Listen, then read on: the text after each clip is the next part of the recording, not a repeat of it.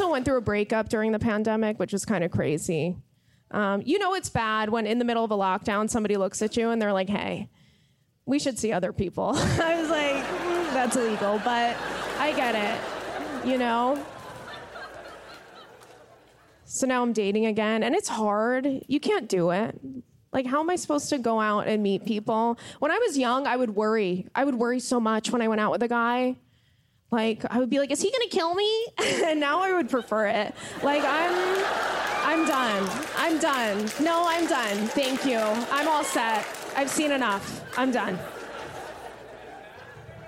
I've realized that I have very bad judgment when it comes to men. Like, I was at a bar and I see this guy at the other end of the bar, and I'm with my friends, and he had four tattoos on his face.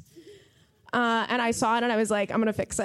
like, whatever it is, I will fix that. And my friends were like, I think he's in a gang. I was like, I think you're jealous of me. like, like, I'm sorry, I have a boyfriend, you don't. Like, girl, if you can't find a man, just say that. And that's really how I feel.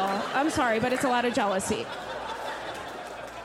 But I feel like we don't see the red flags. We want to see the good in people. I always make up excuses for guys. Like, I'll go out on a date. My friends will be like, hey, how was your first date? I'm like, um, well, he made me cry. And uh, he's definitely a liar. And I think he's married. Um, and I think he stole $20 out of my bag. But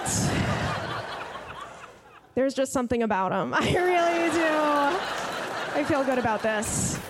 Catch Carly Aquilino slay in Pete Davidson Presents The Best Friends.